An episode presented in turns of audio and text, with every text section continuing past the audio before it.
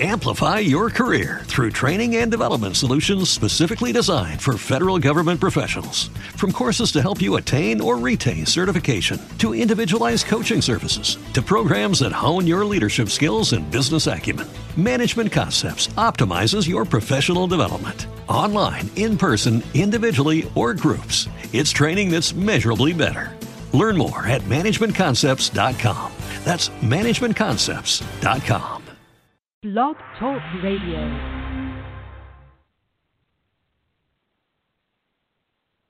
Good afternoon, everyone. This is Kim with Black Free Thinkers, and we are here to challenge you to think and live for yourself. I'll say it again. We are here to challenge you to think and live for yourself. And we are Black Free Thinkers, but not the Kanye kind. And we have some more words regarding Kanye a little bit later on in this show. Uh, it's been a lot happening over the past couple of weeks. I didn't do a show last Sunday. And I actually was going to do a show Wednesday, Thursday of this past week. And then all of a sudden we started having these mass shootings. And we're going to talk about that. Um, we're going to talk about that. But let's talk about a few other things, and we'll segue into that eventually. Uh, so last show, toward the end of the show, I, ta- I, I basically told you guys that I'm going to be making a documentary. I'm going to be filming it next year, and we are. We're set to film next year. And I was asking for donations, and actually a couple of donations came in. So I would like to thank the wonderful people who are listening and who sent in donations. Um, we're still taking them. You can send us donations on PayPal. So you have paypal.me slash blackfreethinkers, one word, B L A C K F R E E T H I N K E R S.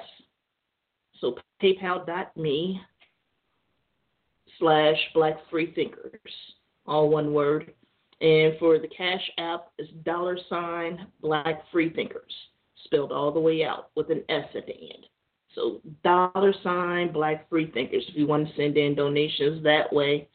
And thank you. I appreciate it. So you know we're really excited about this documentary.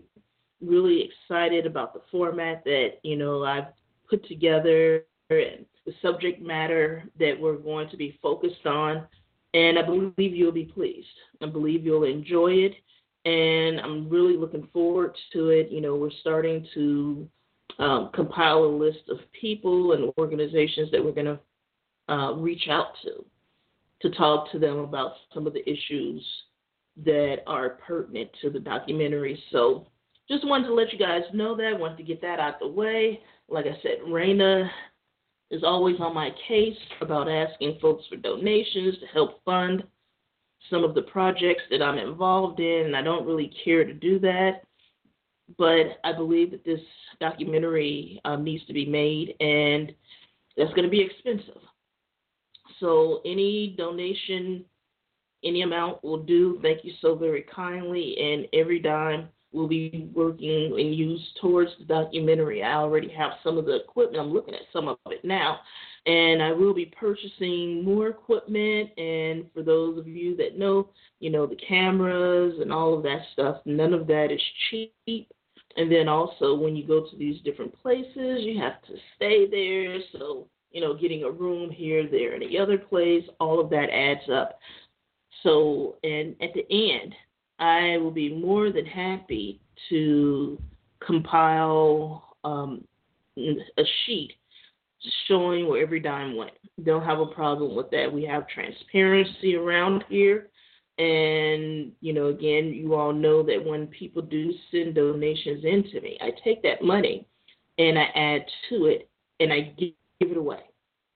And so for those, oh yeah, I forgot. Also, for those of you that have um, participated in the Ronnie Man Christmas giveaway, we're starting to ramp up for the 2018. So you'll be seeing more information about that. And with this particular Christmas campaign, Ronnie Ronald Johnson was a young man in Chicago that was murdered by the Chicago Police Department. I worked closely with his mom, Dorothy Holmes, And so this is the fourth annual one. So the last several years, the last few years, we've made donations. Last year, we sent in about 30 gifts, and these gifts are basically distributed to economically and educationally disadvantaged communities. You know, she goes to the schools there, and she makes sure that those children have gifts for Christmas. Some of those children, this will be the only gift that they receive. So, you know, and you don't necessarily have to buy anything that's on the list per se. You can always purchase something else and then just have the gift sent there. There are drop off points, all of that information. Um, and once I have it all, I'll put it out on my pages so that you guys can see it. But, you know, Dorothy Holmes and, you know, what she's doing is absolutely wonderful. So I want to make sure that we support support her again this year and, you know, make sure that those children are able to get the gifts. As a matter of fact, this year we are instilling a sponsorship package. So for people that want to give $100 or more, you have the silver package. The gold package is $250 or more, and the platinum package is $500 or more and there are perks and incentives that come from you know being official sponsors and all of that information will be available really soon but it's to a worthy cause.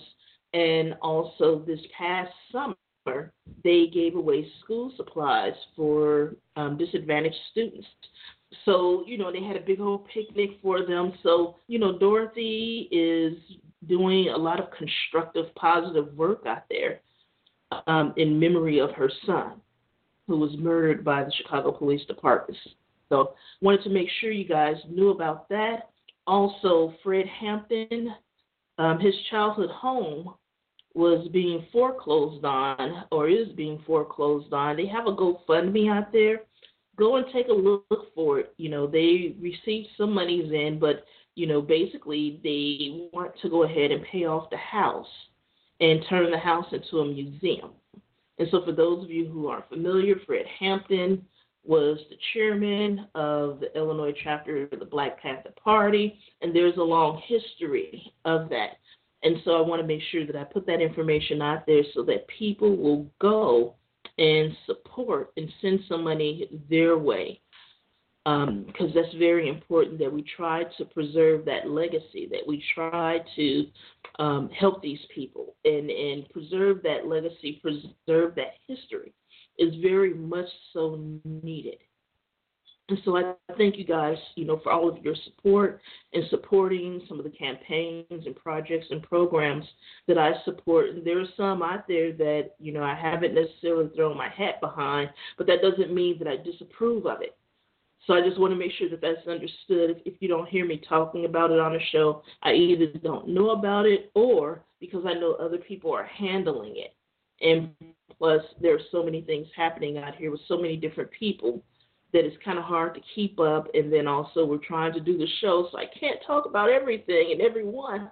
But, you know, if you feel it on your heart, you know, that you want to give and you want to, you know, um, you know, bring some positivity into someone's life by assisting them, please do so. You know, and and I just tell you to, you know, give what you can. No dollar amount is too small. No dollar amount is too big.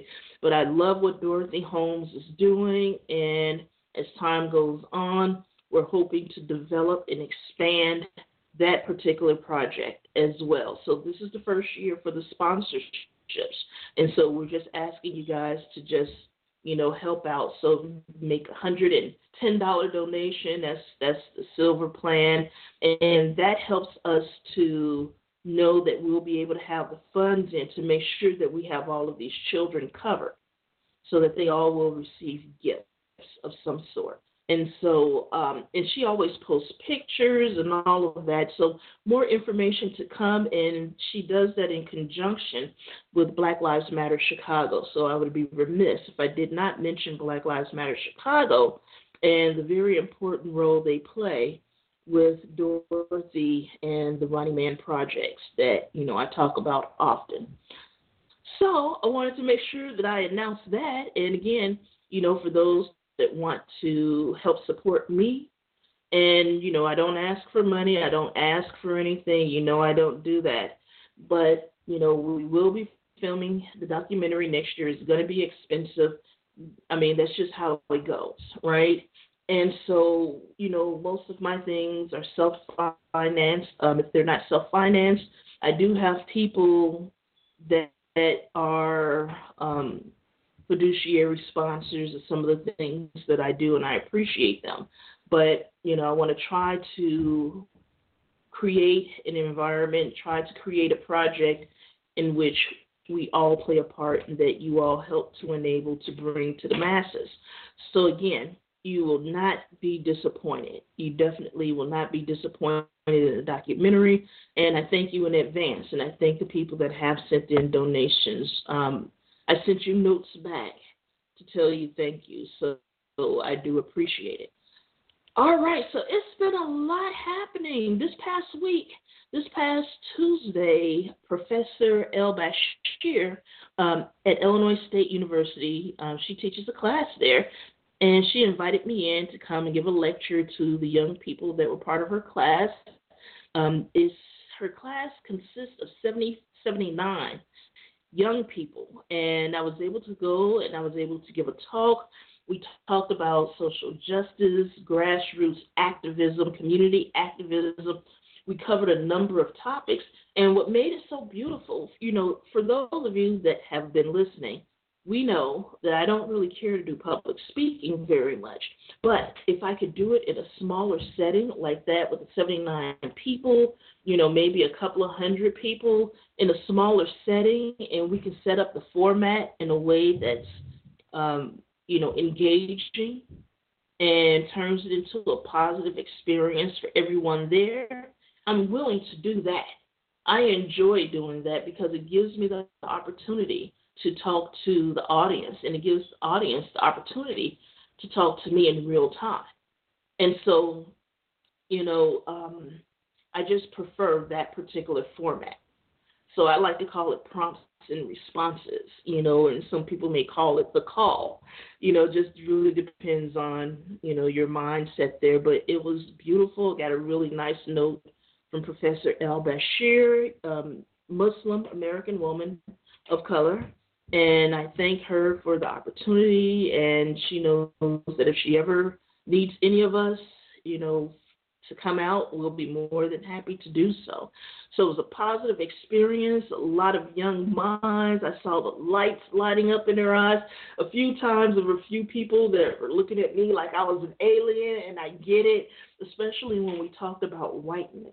And I started talking about the hierarchy of whiteness. And so some of the white kids, I'm sure they were a little confused because this is something that they've never heard, something that they've never been exposed to. And I understand that because personally, I wasn't exposed to that. I didn't understand that until well into my adulthood. And I'm still learning about it right now. So for those of you that do not know about it or haven't heard about it, don't feel bad. This is a learning experience for all of us. That's one of the main reasons why I do this show.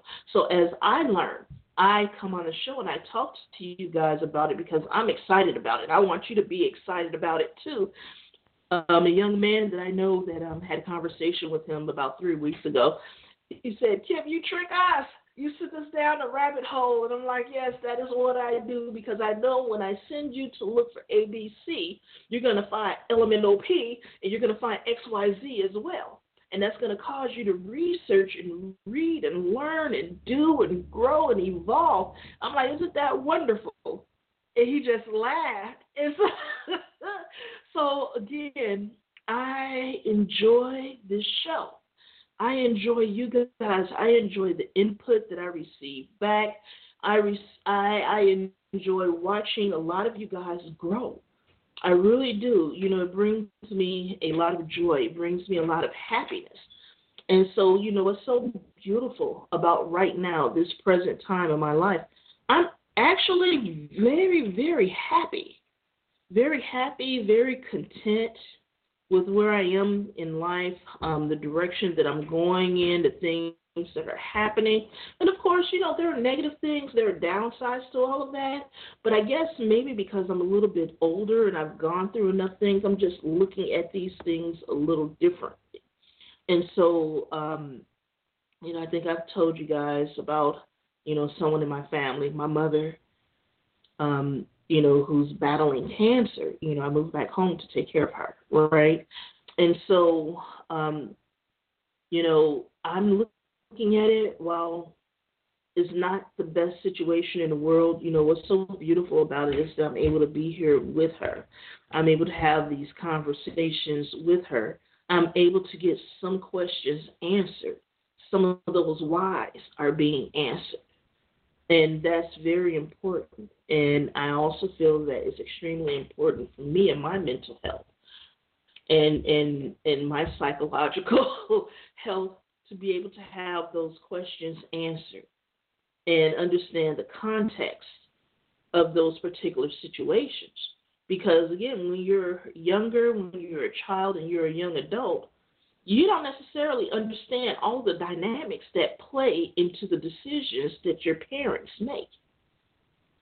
And so sometimes we grow up and we resent some of the decisions that were made because we didn't understand it. But now, as an adult, and, and being able to sit down with her and have her explain why she made certain decisions, you know, and even though sometimes I may not like the answer, at least I have an answer now. So I don't know. I just feel as though I'm growing as an individual. I'm growing as a human being and I'm just at a much better, much healthier place. So I'm happy. I plan to stay that way. And we're looking toward the future and we're moving toward the future. It's looking absolutely beautiful. It's a bright future. And I want you to come on and go with me. So we're going to do this and we're going to do all of this together. So I just wanted to share that with you. But yeah, the young people over at Illinois State University, Dr. El Bashir's class. I thank you guys for, you know, your thoughtful and wonderful questions. Um, Professor El Bashir sent me a note saying that you loved the format, you love the lecture, so that makes me feel good. It, it, it lets me know that I'm on the right track. So I thank you because you have no idea how much you all fed into me and to see the bright, smiling faces and the fact that you had no fear about raising your hand because there's no such thing as a stupid question. And there's no such thing as a stupid comment. You may not know. So it's our jobs to correct you and to educate you, but to do it in, in a loving, kind way. You know, and and so I just want to let you know, you know, how much you mean to me and how much I appreciated you and enjoyed you and loved that experience. So thank you for allowing me to be a part of your lives. So yay! So, so yeah, but some sad news. Um, Ntozake Shange passed away. And for those of you that are familiar with her, she wrote for colored girls who have considered suicide when the rainbow is enough. She passed away, um, they said, peacefully in her sleep a couple of days ago. Um, well, yesterday. Sorry, yesterday. And I just, you know, that was, I was devastated because she had such a positive impact on my life and a lot in the lives of a lot of women and girls that I know. And for those of you that went to see the movie, you know, that was directed by Tyler Perry, I still haven't seen that movie. And there are reasons why, and it doesn't have necessarily anything to do with Tyler Perry. It's just that that book was an excellent book. And there are parts of it that were extremely traumatic and I don't know if I would be able to handle actually seeing those scenes. So that's the reason why I have not seen those movies.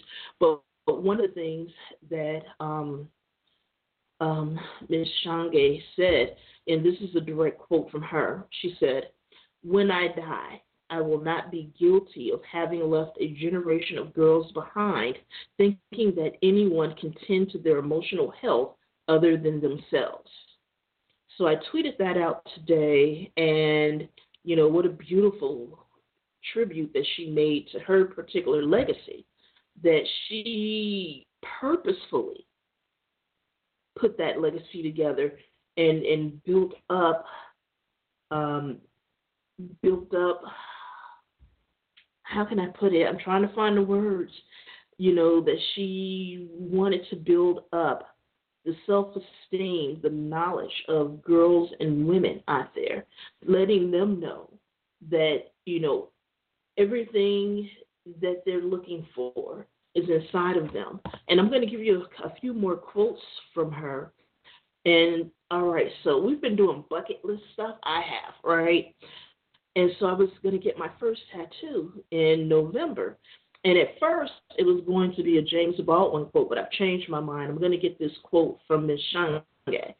And this quote is, quote, through my tears, I found God in myself, and I loved her fiercely, end quote. And I'll repeat it. Through my tears, I found God in myself, and I loved her fiercely. Isn't that beautiful? So, and, and another quote from her is, where there is a woman, there is magic. If there is a moon falling from her mouth, she is a woman who knows her magic, who can share or not share her powers. A woman with a moon falling from her mouth, roses between her legs, and tiaras of Spanish moss. This woman is a consort of the spirits.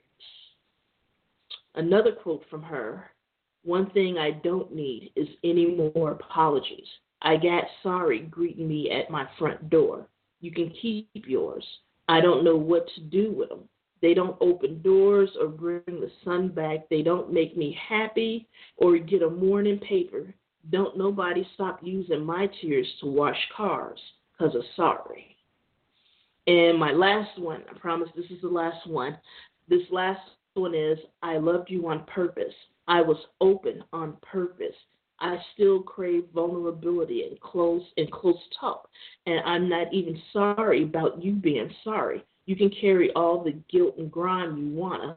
Just don't give it to me. I can't use another sorry. Next time you should admit you're mean, low down, trifling, and no count straight out instead of being sorry all the time. Enjoy being yourself.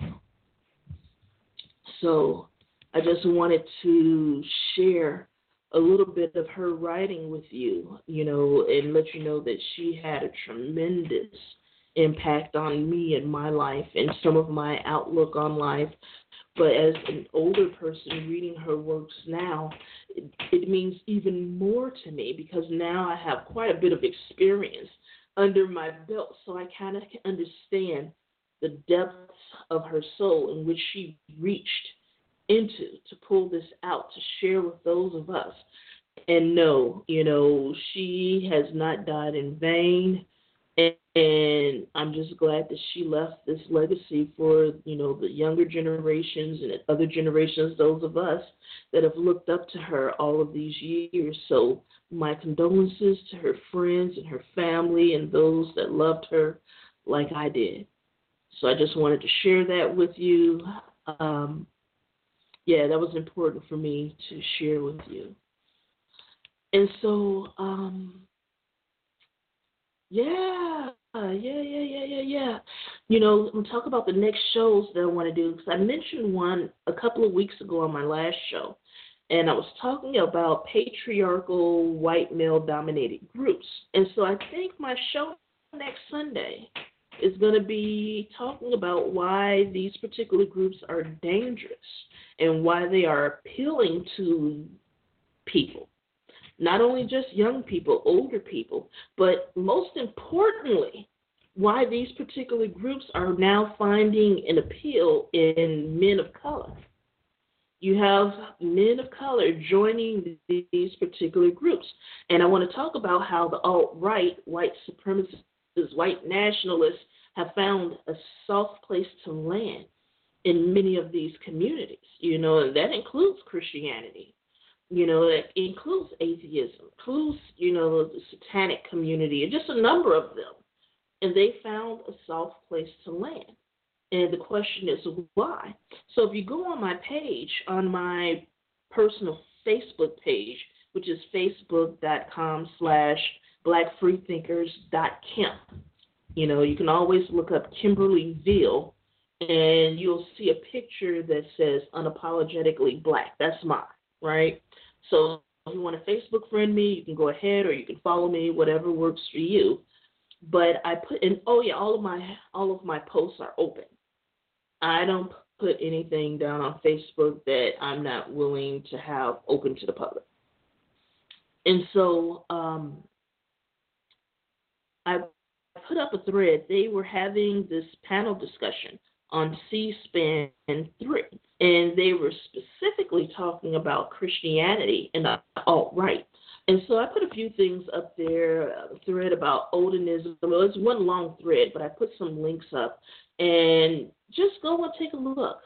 Take a look, and you know this is becoming an issue. You know, you have these particular people; they're even threatening to take over paganism, which is interesting. And I believe I have an article about that in there.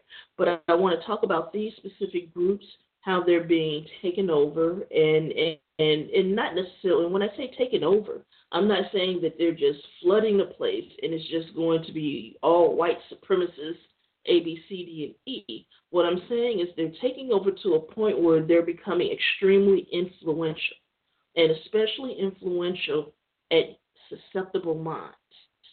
And when I say that, the reason why I left young susceptible minds is because I've, I've seen some older men being sucked into that particular vortex. And there are a couple of occasions we can't figure out what the hell happened and we don't know how this happened. But they're being hurt and they're being sucked into this. And so we need to have that discussion, and I plan to do so. And eventually, probably maybe the next week after that or a couple of weeks after that, I'm going to talk specifically about white supremacy and the church. And you know, it's not only going to talk about the alt right influence that's there now, the entire history, well, not the entire history because we only have so much time, but I'm going to talk about racism and its roots in the white church. Okay, so I'm specifically going to talk about white Christianity, the white church, and the history of, uh, you know, white supremacy. Let me make a note here. Um, so I can make sure, you know, that uh, we take care of all of that. Because even when I talk about that, I got to remember to make a point about how in the days of Jim Crow and even before, how when the white supremacists wanted to make sure that they got a message to the black communities, how they would nail it to the church doors, nail those messages to the church doors. And there's a history of that. And so we'll get to all of that. And so, yes, yes, yes, I know good fun stuff, right, people? And uh, it's interesting because when I posted the link for today's show, in the link I put in, well, in the show notes, I call them Y people, W H Y P I P O, as opposed to white people. And, you know, someone put, what the hell, you know, why people, you know, WTH. And one of the reasons is because over the years, when we would refer to white people in many cases, people would report the thread or report the tweet, and you'll end up in Facebook or Twitter jail just because we had opinions that, you know, tap danced over somebody's white fragility. And what some of you don't understand is that they have these whisper, these inbox campaigns, these message campaigns, in which they will message a whole bunch of folks and tell everyone to report that thread or to report your profile as being problematic in some way. And so then by the time, you know, Facebook catches up, you're in Facebook jail. Sometimes they leave you in Facebook jail. As a matter of fact, I had a post this past week reported. And I disputed it, and immediately they released it because the thread was from CBS News. And so it was reported as hate speech and spam and all of that because it critiqued white people. And one of the reasons why I say white people is because a lot of white people like to waste our time asking questions like why this, why that, and you know good and damn well why. And so instead of taking any accountability or responsibility for making these remarks, you know, helping to perpetuate, you know, a lot of these policies and laws that harm, you know, marginalized communities, instead of taking responsibility and trying to change structural racism. You just like to boggle us down with a whole bunch of why questions. And a couple of weeks ago, I was I couldn't remember the term that I wanted to speak on. It's called sea lioning. S E A L I O N I N G. Go look that up. And, you know, this is what happens to many of us when we talk about race, and you have these so called good whites wanting to ask a bunch of questions as opposed to educating themselves and using Google to find out the answers to their questions. So, um, I'm just letting you know that that is why that is there, and you know that that's what's happening. Now, what's interesting is, you know, and I'm going to talk about what happened this week. Don't think that I'm not going to get to that. But you have 45 calling himself a nationalist, proudly calling himself a nationalist. And for those of you out there that are, are telling us that we, you know, have misguided conceptions of him or, you know, misguided opinions or, you know, we're misunderstanding who he is, I don't know how many more examples you need. You know, see, this is the thing. Patriotism is when you love your country. Nationalism is when you hate everyone else. There's a difference. And I need for you to understand that. And he knows exactly what he's saying, and he knows he's playing to his base. He knows who he's appealing to. You know, he knows he's he's signaling to them who he is. And you know what upsets me about all of this is that this past weekend they had a lot of young black conservatives, and not all of them were young. You had some people there right there at 29, 30 years of age. That's not young. You know better, or you should know enough to know better. And so he had them at the White House, and I was looking at some of the comments, and some of them were saying, you know, he's at least he's opening the house to, you know, the White House to black people. Black people have been in and out of that White House for years. A number of presidents opened it up to black people. So, you know, I'm not sure where you're getting that information from, but, you know, it kind of turned my stomach. But the reason why I can't necessarily sit here and totally fault them is because for those of you that know my history and those that don't, I used to be a young black Republican. So I understand the mindset and I understand the reasons and I understand them not having certain bits of information. And even now, I'm still learning about certain things because of some, you know, preconceptions that I have in my mind regarding certain subject matters you know, I'm trying to learn more. So, you know, when you learn better, you do better. And I'm trying to educate myself to better understand the situations and, and what helped to create a particular situation or an environment or situation. So, you know, I am an autodidact. So I do a lot of reading, which is one of the reasons why sometimes I know some of you are like, how is she mispronouncing that word? That's what happens when you read a lot. Excuse me. When you read a lot, reading these words much differently than saying them. And so when you're not around people who say certain words, you read it a certain way. And I know some like, well, why don't you go to dictionary.com? Yeah, we do that, but that doesn't mean that the word is going to stick. So that's why I don't make fun of people who mispronounce words because in a lot of cases, I know they read a lot. And so, you know, I just thought I'd share that with you. But I mean, I tease myself about, you know, mispronouncing words. But going back to the young black conservatives, um, you know, at one point in time, I was drinking the Kool Aid. And even now, there are some things that I'm sure I'm drinking the Kool Aid on. And, you know, I've had people correct me, I've had people send me information. I'm still reading and learning. And, you know, and some things I had to learn the hard way. And that's all of us. And so they're gonna they're gonna learn some things and they're gonna learn the hard way. I mean, I had my nigger moments. And what I mean by that is I had moments in which I thought that I was just the shit, you know, and that I had earned my way and and that this was deserved and only to be disappointed and cut down the size and reminded of who I am and where my place was. And it didn't matter how good I was. It didn't matter how much I knew. It didn't matter who I knew. It just wasn't going to happen. You know, and so it's just really interesting. Um, the young people were asking me about situations in which I had one of those moments.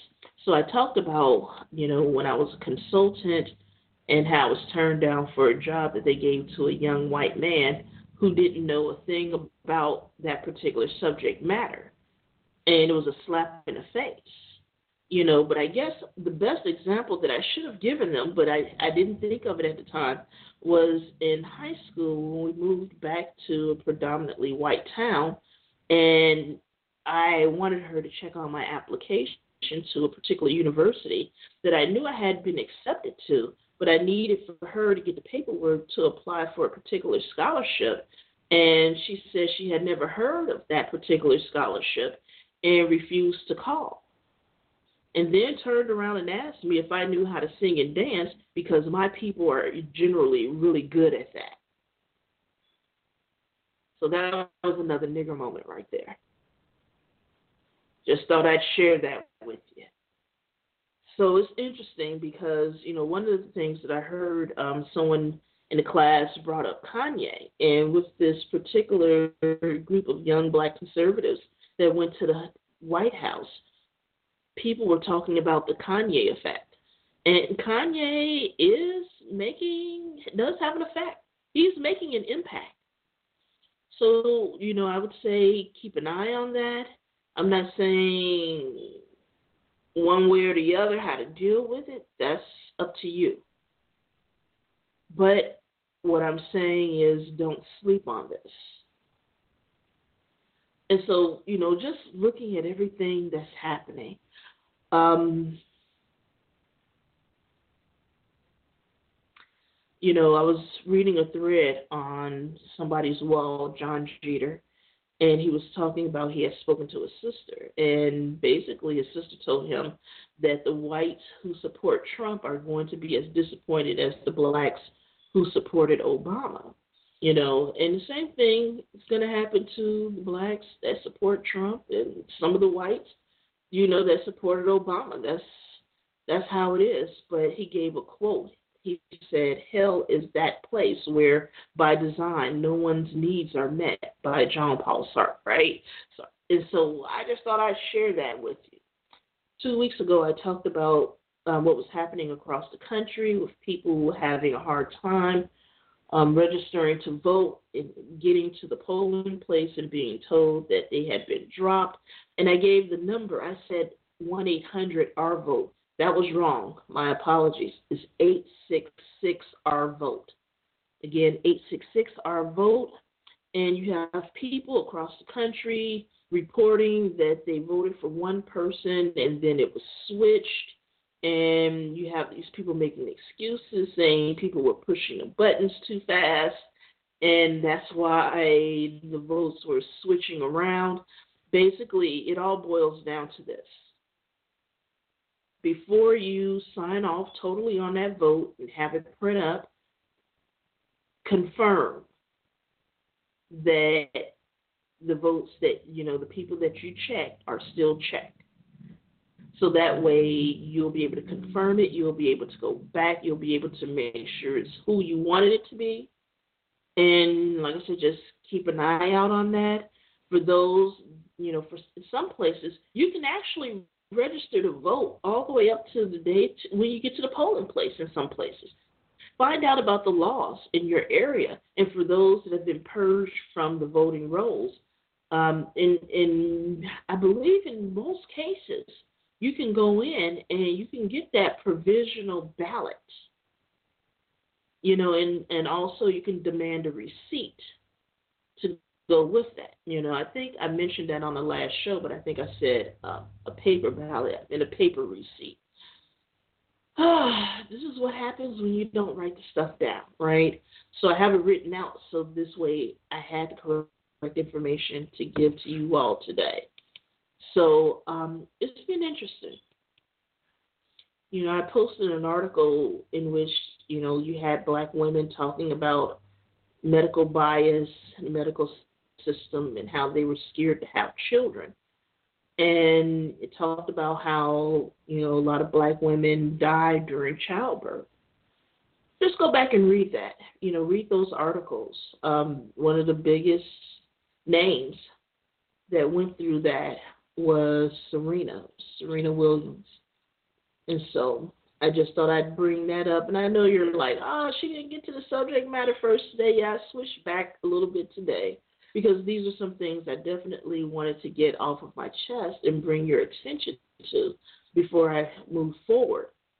I posted an article talking about how the Mexicans are showering the the caravans with water and medicine and tarps and food and things that they need. And that's a great thing because these Central Americans are making a hell of a trek to get to America. And there are those of you out there that are angry about this but you need to understand what happened there. It's because of our policies that created instabilities in their country. They're coming here because we created that instability. So the violence and the corruption and all those things that they're running from, we played a part in that. So please understand what's happening here uh, you have 45 saying that he's going to declare martial law and send the military down there. As a matter of fact, troops are headed down there now. Look it up. And so, huh, so yeah, we're going to segue into the show. So let me read the notes that I wrote down for the show today. Um, this is something that you all can see as well. So I said, please join us Sunday as we discuss a number of topics. And I said here, some white people are seriously slipping into darkness and attacking our communities. This has been a common occurrence in black communities, and we weren't believed. However, it seems to be escalating and more targeted. We can no longer sit back and watch as this continues to happen. Some of you will say that we've seen times such as this before and made it through it. What about the people and families who were hurt, harmed, and killed? Are you negating their experiences because it didn't happen to you? How have your prayers and faith stopped any of these acts of terror? Do you truly believe that your faith, resolve, prayers, positive thoughts, good vibes, etc., work to stop people from harming and killing us? What's next? Why must we forgive those who mean nothing who mean us nothing but harm? What do we get from allowing people to continue to transgress against us? Why do some of us run to the first camera available to publicly forgive someone who doesn't think twice about harming us? Many don't want our forgiveness, but we insist anyway. Why is it that when white people do irreparable harm to black people, the first thing they do is send for our pastors? When this type of harm, irreparable harm, is done by white people to other white people, they don't call for the pastor. Why is that? right? Why is that? I actually really want you all to think about that. Why are they always calling for the pastor? Why are we automatically, you know, automatically expected to forgive them? I remember when the massacre took place in South Carolina with that white supremacist domestic terrorist, um, Dylann Roof, um, Al Sharpton, and all them, you know, parading those black families on television to say that they forgive Dylann Roof. We don't have to forgive shit. And we need to stop forgiving these racists. I mean, they do this, these things, these acts with impunity. And we forgive them. And then they commit the same crime over and even worse atrocities. And we're constantly forgiving them. We don't owe them shit.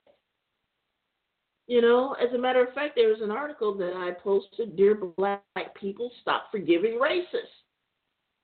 You know, and I'll read a little bit of that to you later. It's another article that I posted. White people owe us an apology, but we don't owe them forgiveness. And that was on Huffington Post. You know, and who we? There's a lot to unpack here. And we only have so much time, but it doesn't help when you have white people and some blacks, but primarily white people romanticizing the past. And when I when I talk about white people, I'm not just talking about white Republicans. I'm talking about all of you. And we've I've talked I've said this over and over on the show. You know, white progressives, white liberals, white moderates, what have you, you're just as culpable, if not more so. And my stance is all white people are racist. And you have to unlearn and deprogram yourself. You have to do some work. Just because you can listen to us and recapitulate our talking points on demand, that does not make you woke. And I hate that damn term.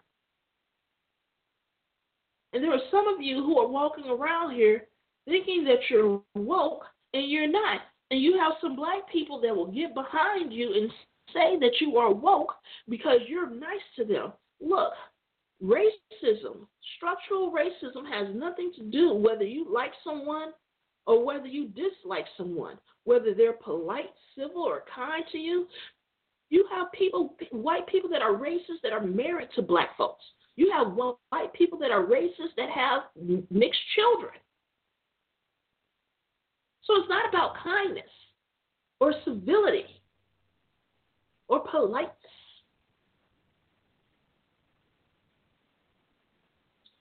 And I really could go in on that, but you'll have to reel me back out. So again, I'm talking to all of you. And there are some of you out here that are doing the work, and I commend that. You know, and you're asking questions, and you're reading the books, and you're holding yourself accountable. And then there are some of you that are even holding the people around you accountable. So your friends and your families that make racist comments. That's wonderful. This is what you should have been doing all along and continue to do that because if you cannot call out and question the people that directly impact you, the people that are around you, how am I supposed to believe that you're doing any work, that you're making any progress? It makes a difference. And while all of this is happening, you still have these white supremacist police officers that are walking around. They're still killing black and brown men and women, boys and girls, killing them in cold blood. But somehow they're able to take white mass shooters, white supremacists, white nationalists, they're able to take them alive. But they're still killing Pookie and Ray Ray for having a cell phone or a hairbrush in their hands. And nine times out of ten, they have absolutely nothing in their hands.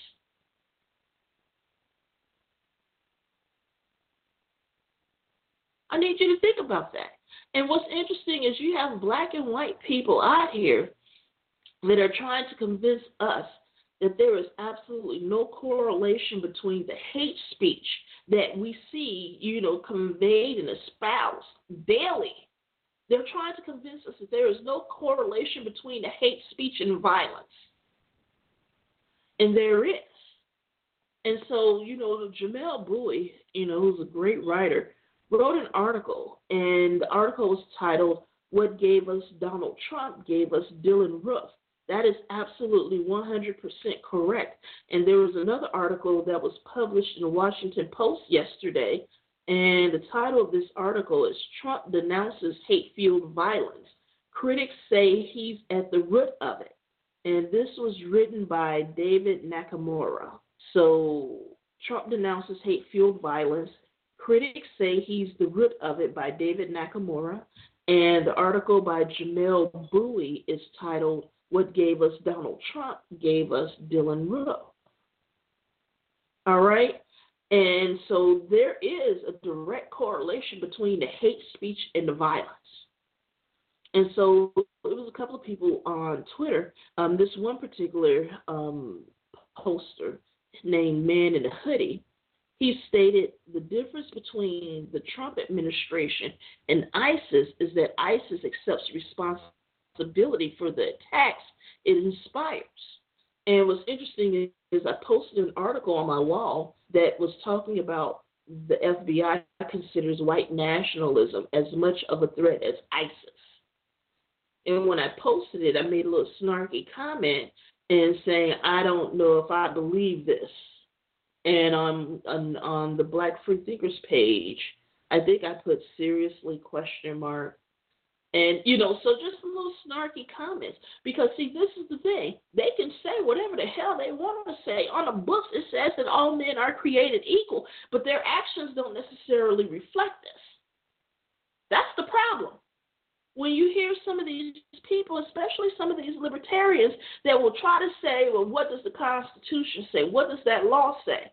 And then try to say, well, it says it on the book, so it is that and try to tell us that racism doesn't exist or racism is illegal because it's written on this piece of paper. It's not quite that simple because their actions do not reflect this. They are not enforcing these laws and these policies, and and, and not only just in the United States, we're talking globally.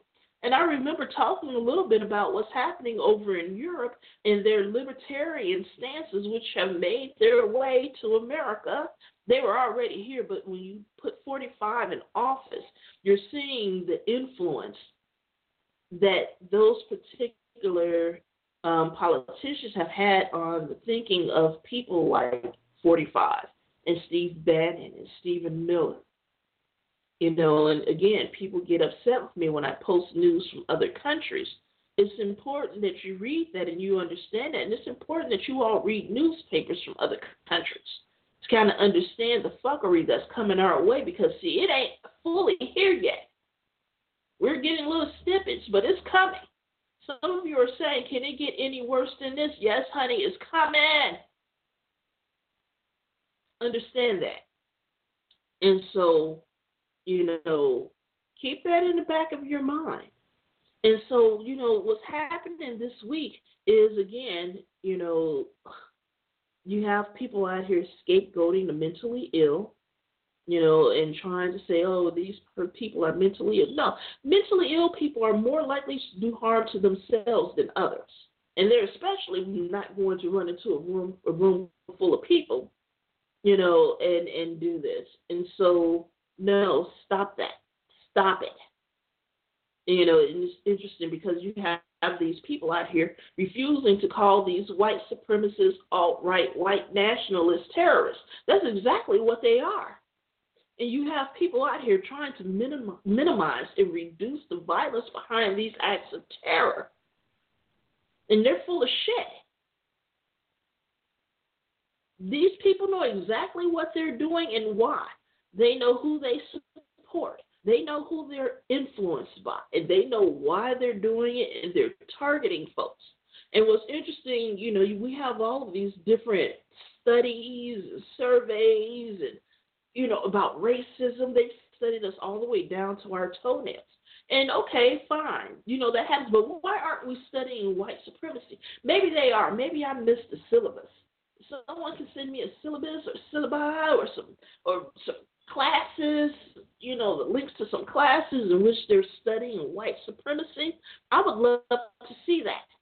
You know, I haven't gone out here to look, but I'm going to do that after this show so I can find out, you know, and see what's happening out here. But um like I said, you got these folks out here that are pulling these stunts and you have folks out here, you know, that do not want the law looking at these white people. and looking at how a lot of this came to be. And I'm looking for a tweet that I wanted to read you.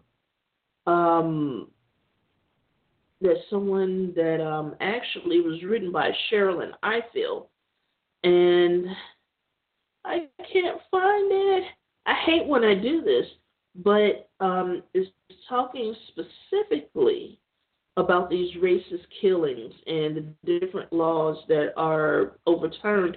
Here's one from Kimberly Crenshaw and says, see what's unfolding. Racist killings, laws overturned, protections withdrawn, votes stolen, allies threatened, bloodlust unleashed, white supremacy rising, liberals on the run, 1880s all over, we got to step up big because this ugly will only get worse, and we've seen how this ends. So, you know, Dr. Kim Crenshaw put that out, and she also said this. This week alone, one racist attempts to kill black churchgoers, succeeds in murdering two elders at Kroger's. Another attempts to kill a dozen Democratic leaders, and the third kills, well, she had eight, but it's actually 11 people in a Pittsburgh synagogue. Be outraged by them all. See this for what this is. You know, and I'm going to talk about Vicki Jones and Maurice Stallard. I'm going to talk about them, and I cannot find that tweet from um, Miss Ifill. I hate that, but it was along the same lines of what Kimberly Crenshaw said right here. And so I wanted to read that to you guys so that you can get a better understanding of what's happening and, and, and the information that's out here and that you really need to pay attention to. And so, you know, minimizing white supremacy, you know, this is what's happening. 45 is basically trying to minimize the white supremacy behind these acts of terror by basically telling folks to arm themselves and that if they were to arm themselves, that it would prevent and deter the danger. And that's the wrong answer. And he's also talking about bringing back the death penalty.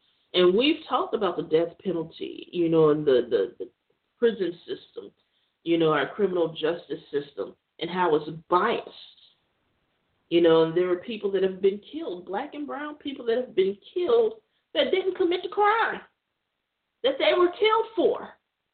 So anyway, let's let's let's let's kind of dive into this because you know this this past week, you know, in America, you know, you've had two black people killed, you know, in well, basically in a in a grocery store. One was inside, the other one was outside in a parking lot. This happened in the suburbs of Louisville, Kentucky, and had that happen. You know, you saw the mail bombs targeting all of these people. Maxine Waters said, "I ain't scared." I love Maxine. I mean, as far as like that is concerned, um, you know, we want to get into the conversation about the black political class and how they deceived us in a lot of ways. You know, and that's a totally different story, but I love her resolve by saying that she's not scared. You know, sometimes you have to let people know that you're not scared of them and the bullshit that they bring, right? And then the mass shooting at the Pittsburgh synagogue. And so it's talking about how, you know, people in this country are on edge. We've been on, black folks, we've been on edge for a while. And that's the reason why we're doing this show today. Because I need for black people, I need for the black community, I need for the black church to be vigilant you know, be vigilant in what's happening here. Because again, I wrote the notes for this show before the the mass shooting at the synagogue, and that was very targeted. And in that particular case, the you know white supremacist domestic terrorists stated that, that in that particular synagogue they were helping refugees, Muslim refugees, come into this country and he was angry about that. But we'll get back to that. So, what happened in Kentucky is you had this white supremacist domestic terrorist walk into the Kroger grocery store. But before he got to the Kroger grocery store, he stopped by a black church. And he was pulling on the doors and banging on the doors for them to let him in. And they didn't. And they had members out in a parking lot getting in their cars and they saw him. And they had just locked the doors because about an hour and a half before he arrived, you know, they had some type of gathering or meeting at that church. And so I'm going to assume that the doors were open at that time, but they had just secured the doors. So he left that particular church, I think it's First Baptist Church, and he went over to the Krogers. He walked inside of the Krogers and shot Maurice Stallard in the back of his head. Now, Maurice Stallard and Vicki Jones are the victims of this, you know, white supremacist domestic terrorist. And these were two black senior citizens.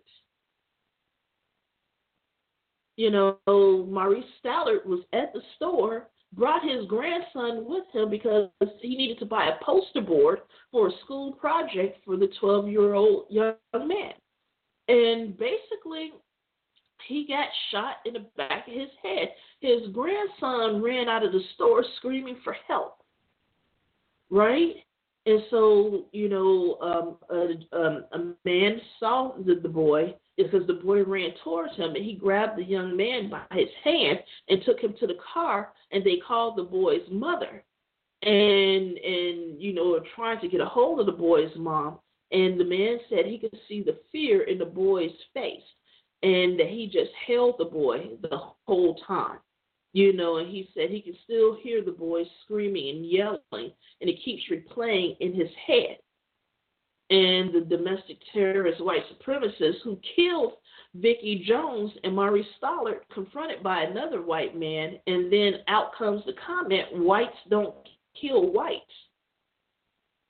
And he was taken by the police alive not even a scratch on him, begging for his life. Miss Vicki Jones, he killed her in the parking lot. And we're not seeing a lot of press coverage about this story. Why is that?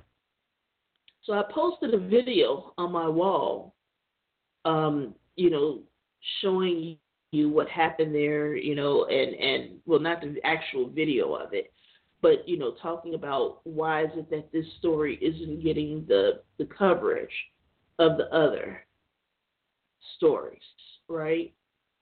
And so we're starting to see more mass shootings targeting places of worship. And this is why I'm telling the black community, the black church, to be vigilant very vigilant because I'm more than positive that a number of these white supremacist domestic terrorists will tell you that they're good Christians. Which is why I feel that we need to do that show specifically targeting white the history of white Christianity and, and white supremacy and how it's tied together based on fear and oppression and power, control, all of those things. Now, for those that have been following the show and know who I am, you know, I, when, over the years, my thoughts and my opinions on the church, particularly the black church, they've evolved. And one of the reasons why I do not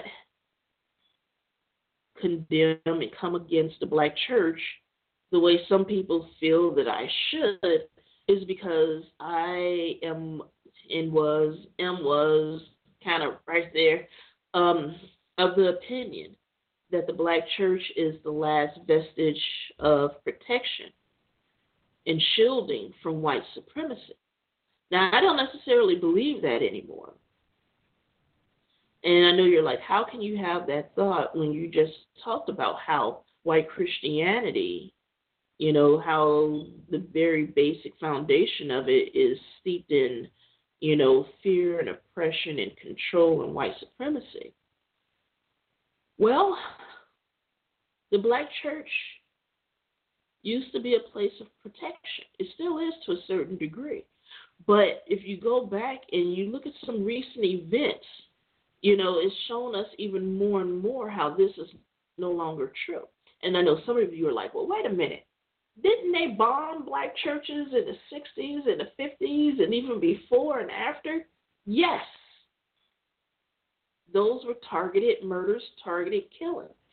You know, and it's still happening. And, you know, one example that I like to show people is Charlottesville, when you saw the white supremacists pretty much running roughshod over the clergy. And there were clergy of all different ethnicities, races, denominations out there. And we saw clergy members being evacuated in the middle of interviews because they were being attacked. And we're starting to see more targeting of black churches. The black church that um, that white supremacist domestic terrorists targeted in the outskirts of Louisville, they had about 70 people in attendance before he got there. Can you imagine? He had an AR 15. Can you imagine? Had he gone into that black church and mowed down 70 people and not gave a damn? So, you know, what I'm saying is churches and synagogues, you know, and not only that, even what happened with the six um, up in Milwaukee when they attacked them. And there are many, many more examples. So I don't want anyone to feel left out. You know, it's just too many to name right now. But you are coming under an imminent threat, and you know, and they these white men are, are clear and present danger. So you need to be careful. And what's even more disheartening is when you see some black and brown men and women and young folks agreeing with these white supremacists and joining ranks with them. It's disappointing. And it makes you wonder what's next and who it's going to be. And so you have people out here, you know, trying to say that these are false flags. Um, in the case of the MAGA bomber, they're trying to say, well, no, those stickers were too new. They should have been bent up and and curling and all of no. No, no, no, no, no, no, no. You know, and and you know what happened at that synagogue, you know, because I saw an interview um with someone that was involved in another mass shooting at another synagogue it was the one that took place in California. And from what the news is saying, that this particular massacre that took place yesterday at that Pittsburgh synagogue, that it was the worst mass shooting of a synagogue or of Jewish people in the United States history. You know, and there have been four other times that, you know, Jewish people were targeted. You know, there was one in 1999 at the Los Angeles Jewish Community Center, and that happened on August 10th, 1999. You know, um, nobody died. And um, the person who did this, of course, was a neo Nazi white supremacist, right? You can go and look that up for yourself. There was another shooting in 2006 at a Seattle Jewish Federation, right?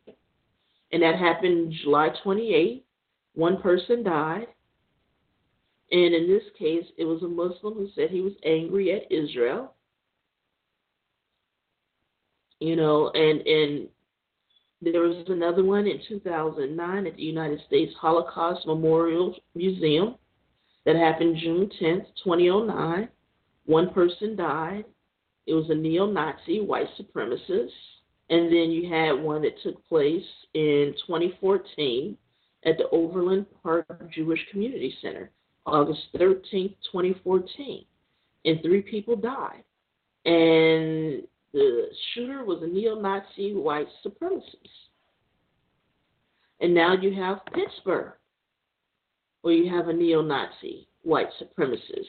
They killed 11 people.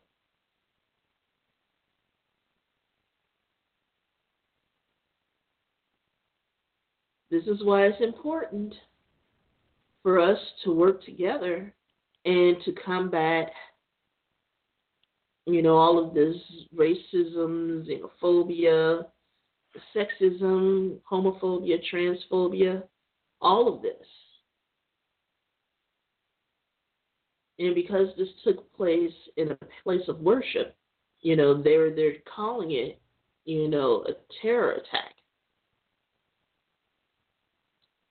Why isn't it a terror attack about Mr. Stallard and Miss Jones? And so, you know, you have this person, this white supremacist domestic terrorist, mailing packages with pipe bombs in them to every body. Everybody. Not everybody, but everybody. And some of you that are out there that are very well known activists better be vigilant because you know again you have some people that are trying to say that there is no correlation between the hate speech and the violence. They're lying to you. And um, you know some of the most vitriolic rhetoric that i've seen just angry. And people don't want to talk about it and people don't want to say it. But at this point in time, the biggest threat to national security in the United States are angry white men.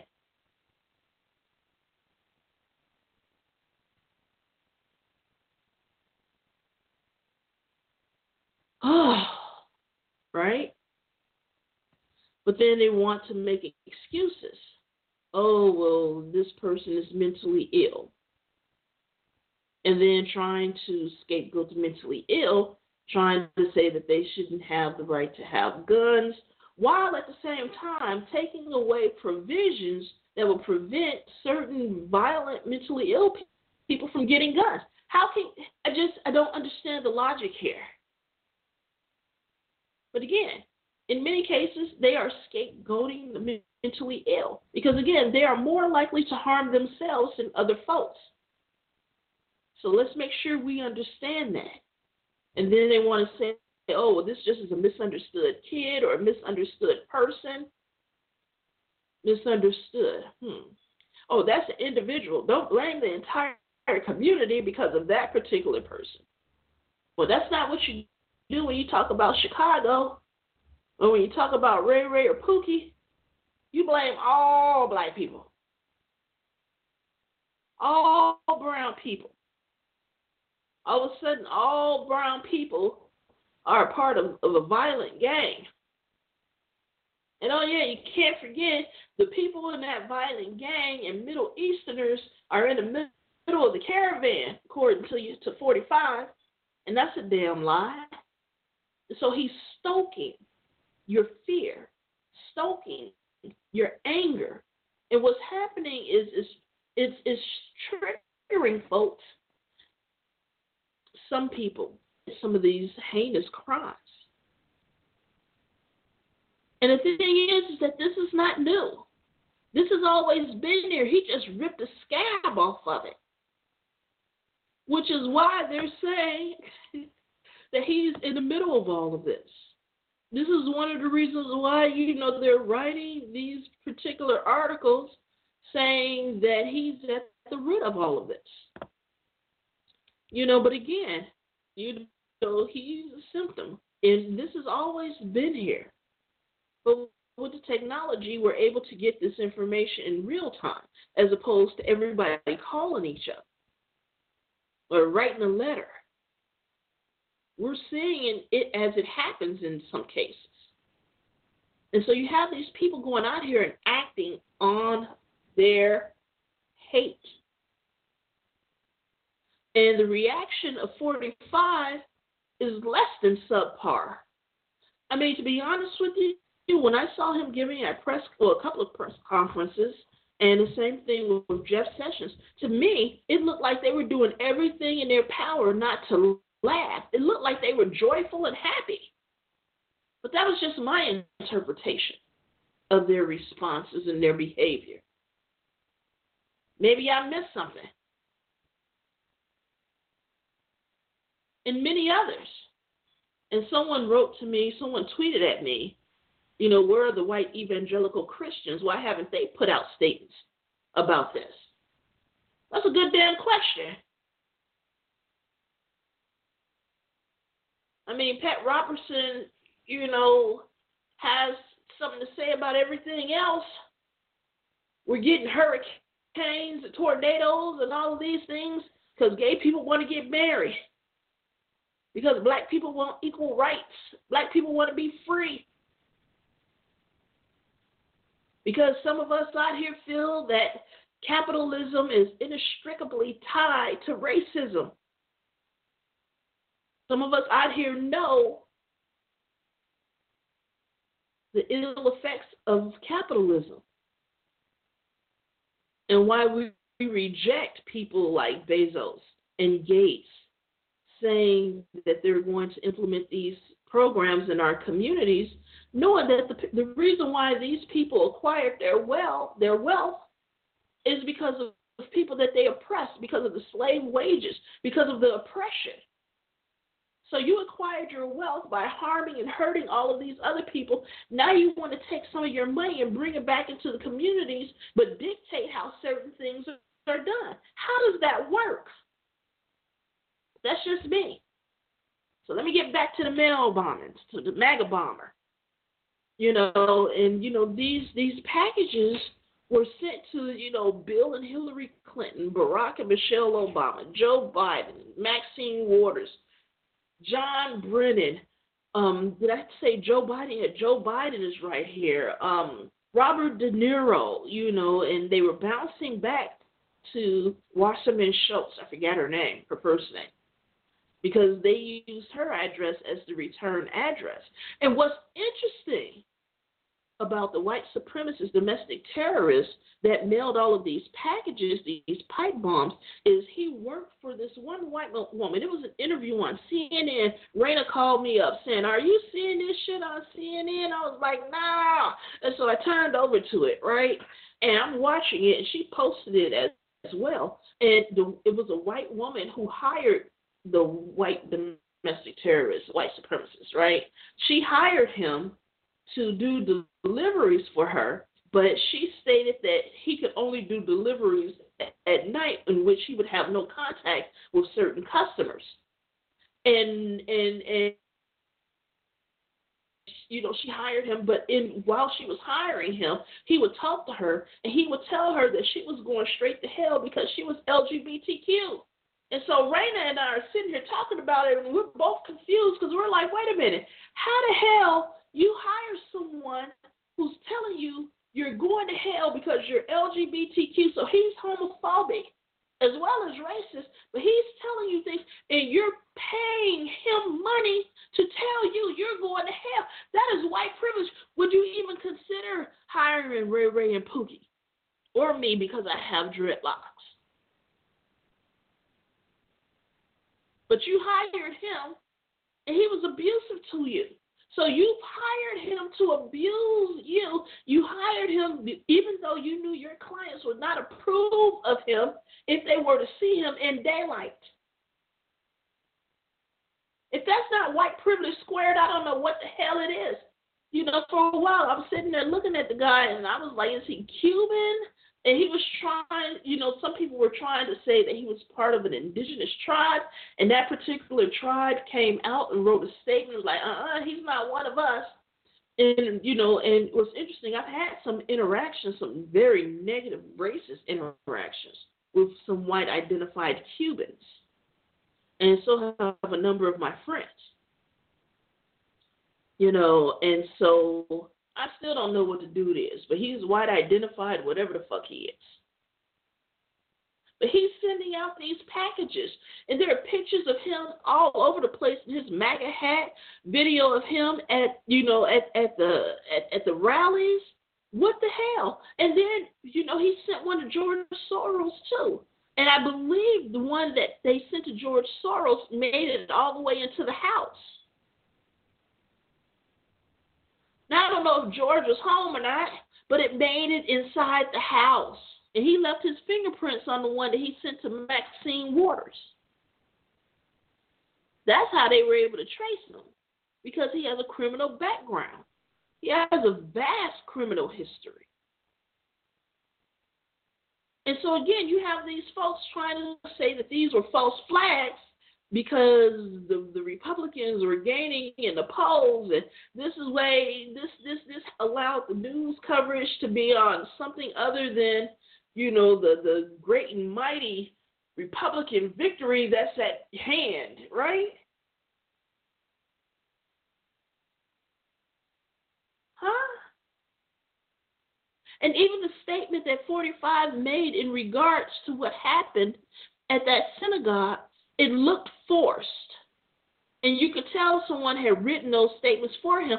I find it interesting. Ivanka put out this little statement, you know, regarding what happened at the synagogue. Ain't nobody got nothing to say about Miss Vicky Jones and Mr. Maurice Stallard, really? Not a word. Not a damn word. Something. Somewhere. Somebody? No? Maybe it's me. Maybe I'm expecting too much. My friends tell me all the time that I give people way too much credit and that I expect too much from people.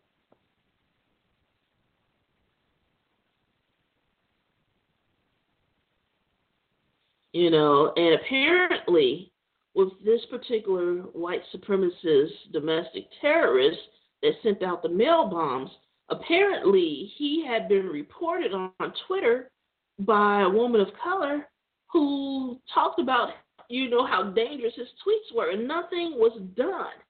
She had reported him. With this white supremacist domestic terrorist that shot up the synagogue. He said that he was tired of waiting and that he was going in. He was tired of waiting on everybody else. So he acted on his hate.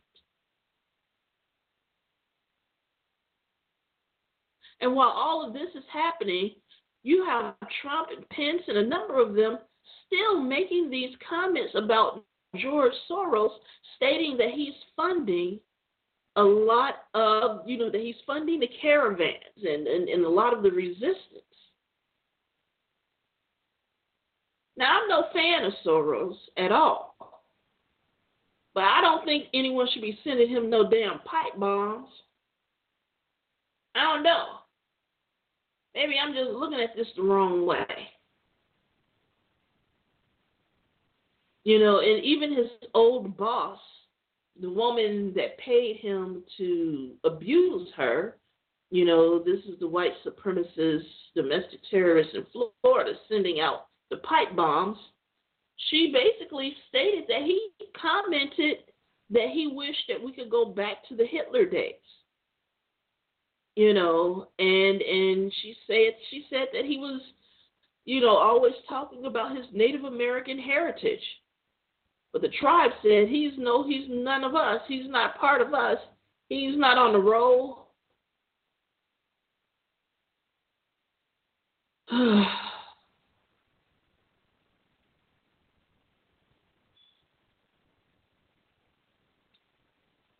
so, yeah. What do you do? Because now you can't even, you know, shop while black. Can't go to the damn grocery store. This fool walked up to Mr. Stallard and shot him in the back of the head. Just plain walked up to him and shot him in the back of the head when he was with his 12 year old grandchild. And shot him several more times as he was on the ground. you know, shooting him in the back of the head wasn't enough. Then he went outside, and that's when he shot and killed that black woman, Vicky Jones. And that this guy said whites don't kill whites as he walked by. I thought it was when he was confronted by another white man. But you got another account saying that the guy just walked by and just said it very in a very nonchalant way.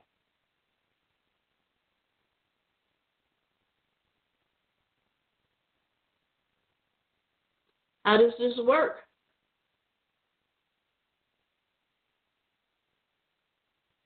The white supremacist domestic terrorist in Pittsburgh said all Jews must die.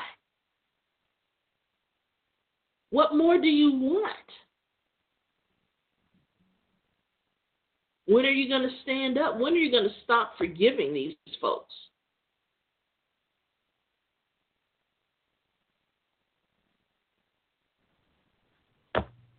So they're going to keep doing it over and over and over because they're being allowed to do it with impunity.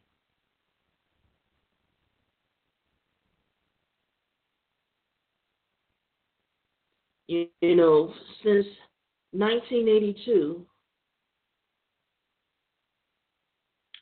you know, and 54% of these mass shootings have been committed by white men right?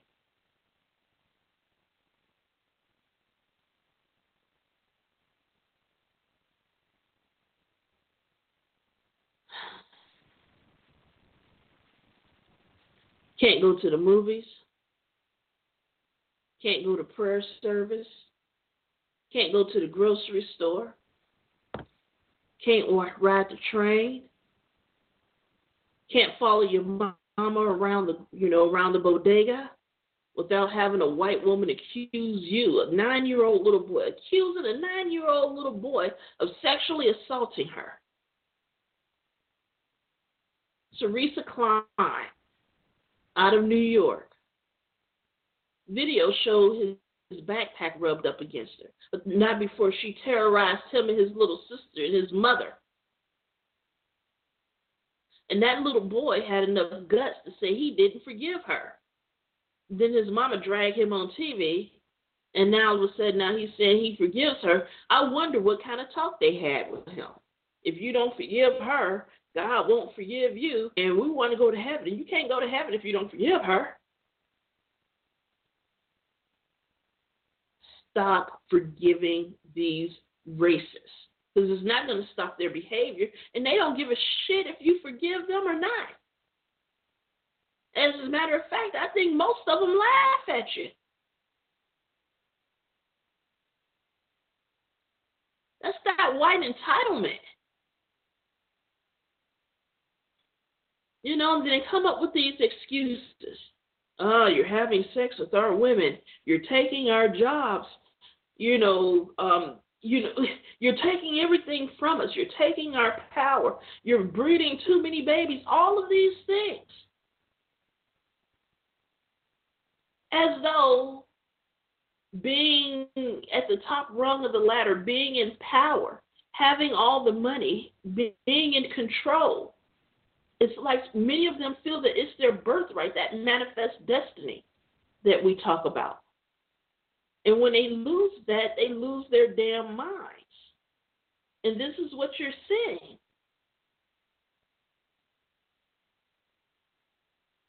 So it's interesting because, you know, a lot of people were trying to tie this to economics. And even when 45 was first elected, you know, I was of the mindset that, you know, is is you know, Americans vote with their pocketbook. You know, but this has nothing to do with money. And there are some examples over in Western Europe that shows you, you know, damn near no unemployment, close to no unemployment, everything that they could possibly want, some of the plushest social safety nets in the world, but yet they're still battling with far right white supremacist alt right leanings. And even in this country, Unemployment is at historic lows. So it has nothing to do with money.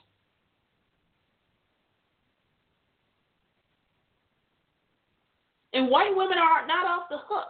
You enable this, and you enjoy your proximity to power and white privilege and entitlement.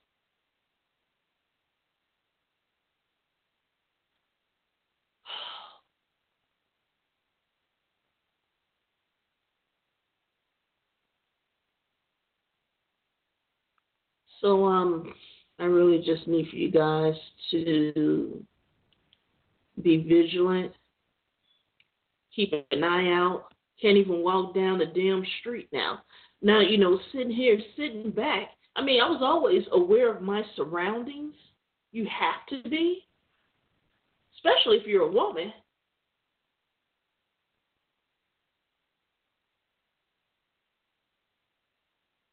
But now you have to be extra vigilant. Because you don't know if somebody's going to walk up behind you and shoot you in the fucking head just for standing there. And yes, we have seen this happen before in the past. I'm not saying that we haven't seen this. What I'm saying, it wasn't right then and it's not right now. And there's nothing you can say to convince me otherwise. And I'm telling you right now, no, I do not forgive you. I do not forgive what's happening. We're going to have to confront this.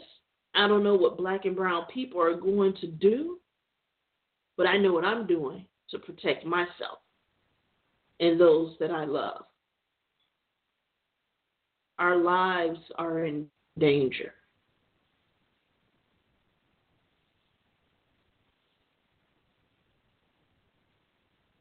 And it's not going to get any better because you have these people, like I said, romanticizing the past, wanting to take things back to Hitler days. You know, in, in the case of the white supremacist domestic terrorists in Florida, you have some whites that want to take these, you know, take it all the way back to days when blacks were in slavery. Look, if some of these white people had their way, black people would be back in slavery. Funny how we became lazy and became all of these things after we wouldn't work for free anymore. Well, we damn near work for free now, the way they have the wages set in this country. But I'm telling you, keep your eyes open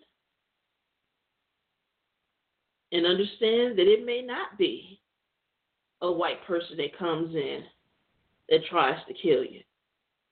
Because you have other folks of color joining these organizations, spouting all of this misinformation, hatred. So you don't know who the fuck to trust anymore.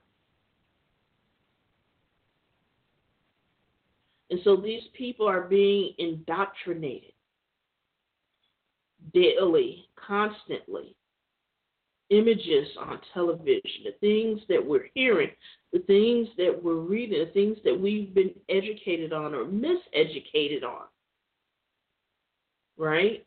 Policies, structural, you know, things that are in place that have these people believing that this is their birthright. I posted an article talking about the myth of meritocracy. There was even a tweet in which one white guy stated that he's afraid really to deal with the issues of white supremacy, to study it and to deal with it and to confront it, because he does not want to believe that he didn't achieve everything that he achieved on his own merits. He wants to believe that he actually achieved them on his own merits. So he doesn't want to confront and deal with white privilege, entitlement, and white supremacy because it would make him feel less than if he found out that he was given those promotions and those those positions and, and given things in life based solely on the fact that he was born white and with a penis.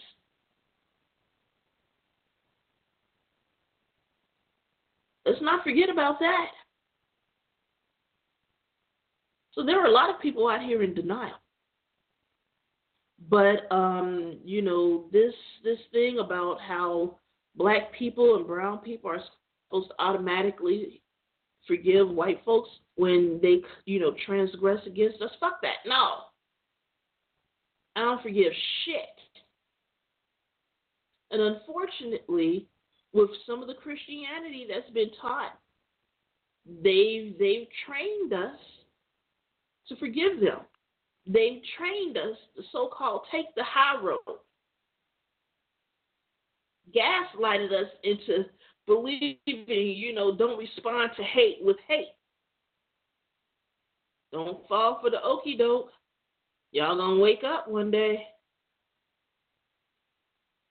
in this article that I posted titled Dear Black People, Stop Forgiving Racists, and it was written by Terrain Walker, right?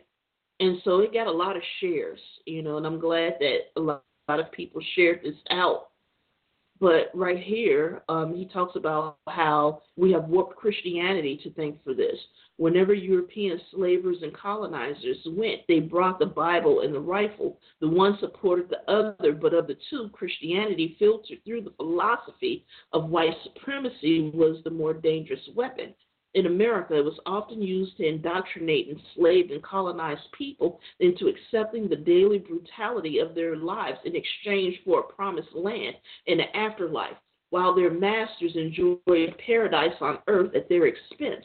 Above all, this perverse interpretation of Christianity taught slaves that to rebel against their masters was the same as rebelling against God, and that forgiving those who violated them was the highest of virtues. Take your virtue, take your virtues and shove it up your ass.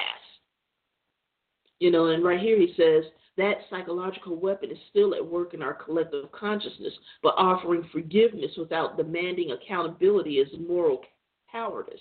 It undercuts any justice victims might receive, and if you publicly forgive your attacker, so will the public, and your example will be used as the quote unquote correct response to blatant racism to discredit the next person who doesn't agree with this and he says black people have to reject that spiritual miseducation. We have to let go of the idea that forgiveness is automatic and stop allowing ourselves to be coerced into suppressing our anger. Anger at injustice is valid. Demanding financial and legal retribution to punish racists is valid too. Forgiveness is a precious resource that should be used sparingly and only to people who have proven themselves worthy of it the people we wasted on have already forgiven themselves. We have a full range of emotions we deserve to explore. It's not wrong to reserve our empathy and love for those that show us love and our contempt for those that offers theirs to us. And it was another article someone published, I think it was on Huffington Post, and it was talking about um, forgiveness being used being used to control black people and I forget the young woman's name who wrote it, and I didn't have it pulled up, but you can find that. I posted, I think I posted that on my wall as well. And then there was another article, you know, white people owe us an apology, but we don't owe them forgiveness, and that's true. That should not be an automatic thing. This was written by Brandy Miller, and this is over on Huffington Post. So go out and read that as well. And um, even even when the Teresa Klein lady apologized to that nine year old baby, she said, "Young man, I don't know your name, but I'm sorry." And and and and Brandy made a very good point. First, he's not a young man; he's a child. And we've talked about how black children are not allowed to be children, how they're seen as being grown and adult through the white gaze. We have to stop that. And I know I'm guilty of saying young man, young woman, and all of that. You know, when I say it, it's out of courtesy, not because I see the babies as adults. You know, but I try to talk to them like adults because they're coming into their own. But when I talk to them like they're adults or young people growing up and coming to their own, I still understand that I'm talking to a child. And Brandy made another good point here. She didn't this woman didn't even bother to learn his name and didn't care to learn his name. And also it's not an apology. You know, she's not acknowledging the humiliation and trauma that she caused this young man. His name is Jeremiah.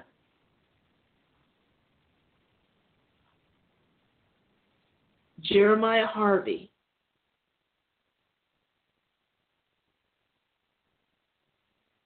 You know, and then there's a quote here we are more obsessed with black forgiveness than we are with white sin. And so this is a really good article. You know, I'll read this part here. In the United States, there is a historical expectation that the wrongdoing of white people toward people of color needs the closure of forgiveness, a forgiveness that closes the loop of a situation in order to allow the oppressor or perpetrator to move on. But that isn't what real forgiveness is about. In forgiving, a person frees themselves of the poison of hatred and resentment and chooses to move on to live in the present moment. This doesn't mean, however, that wrongdoers are absolved of the consequences of their actions. It means that in light of their actions, the forgiver is choosing to let go for their own life and health. Forgiveness doesn't require getting an actual an apology or an invitation to be absolved or reconciled. And apologies are only first steps. The acknowledgement of wrong by itself isn't a righting of wrong. This is why apologies like Cornerstone Carolines are cheap. They don't right wrongs, but rather invite the notion of free forgiveness in order for her to move on. In the call to forgive perpetual incidents of white people's racism, white people are not actually seeking forgiveness, but exemption from the impacts of their racism or confronting the systemic factors that contribute to racism. So go out, go and read this. Go and read this. Um, there was another article that I put out, and the title of it is Dear Liberal White Women and this was written by Sunny Matthews, a black feminist co-founder of Dimension of Isms. And this is actually a really, really, really good article, and I posted this as well if you want something good to read. So with that, I'm going to close it out. Almost got through the whole two hours. We got hour 45 minutes in. So I'm pretty happy with that because I am a little tired today. But I just wanted to make sure we talked about these things and got it out there. But yeah, black community, black church, be vigilant. Oh, for those of you that are wondering what slipping into darkness is, that comes from an old song by War. That's the title of the song, Slipping into Darkness. And with that song, it's, it's talking about how easily a person can kind of just slip into another world. You know, about how you can have all of these things happening to you and you can lose sight of reality. And and just go out just just look it up, go and read the lyrics to the song and you'll get a better idea. And you know, when, with here I'm just talking about how some of these white people are losing their damn minds. You know, the targeted attacks, all of that, it has to stop. And it's at the point where we're going to have to find ways to fight back. And there are a number of ways that we can fight back. You know, so I'm not advocating necessarily civil disobedience. That's not what I'm saying. But we need to have more conversations about this.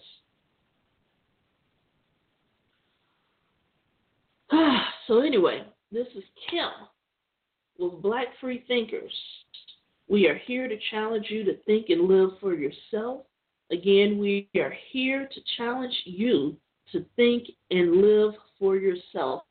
Again, we're going to be pushing out, we're filming a documentary next year if you want to make donations towards the documentary, towards what we're doing over here, you can do paypal.me slash blackfreethinkers. Again, paypal.me slash blackfreethinkers, spelled all the way out with an S at the end. So B L A C K F R E E T H I N K E R S.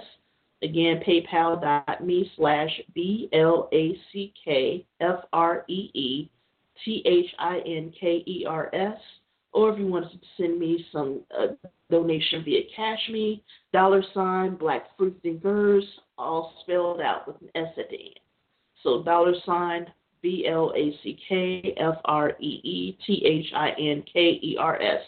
We received a couple of donations. Thank you very kindly for your donations. Thank you very kindly for your emails and notes of encouragement, support, motivation. I thank you. I appreciate each and every last one of you.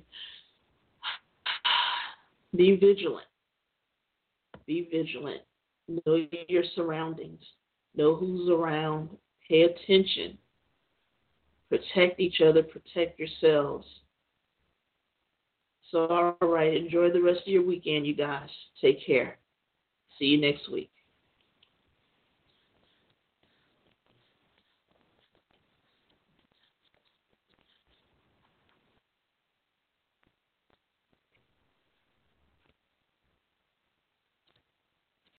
Amplify your career through training and development solutions specifically designed for federal government professionals. From courses to help you attain or retain certification, to individualized coaching services, to programs that hone your leadership skills and business acumen, Management Concepts optimizes your professional development. Online, in person, individually, or groups, it's training that's measurably better.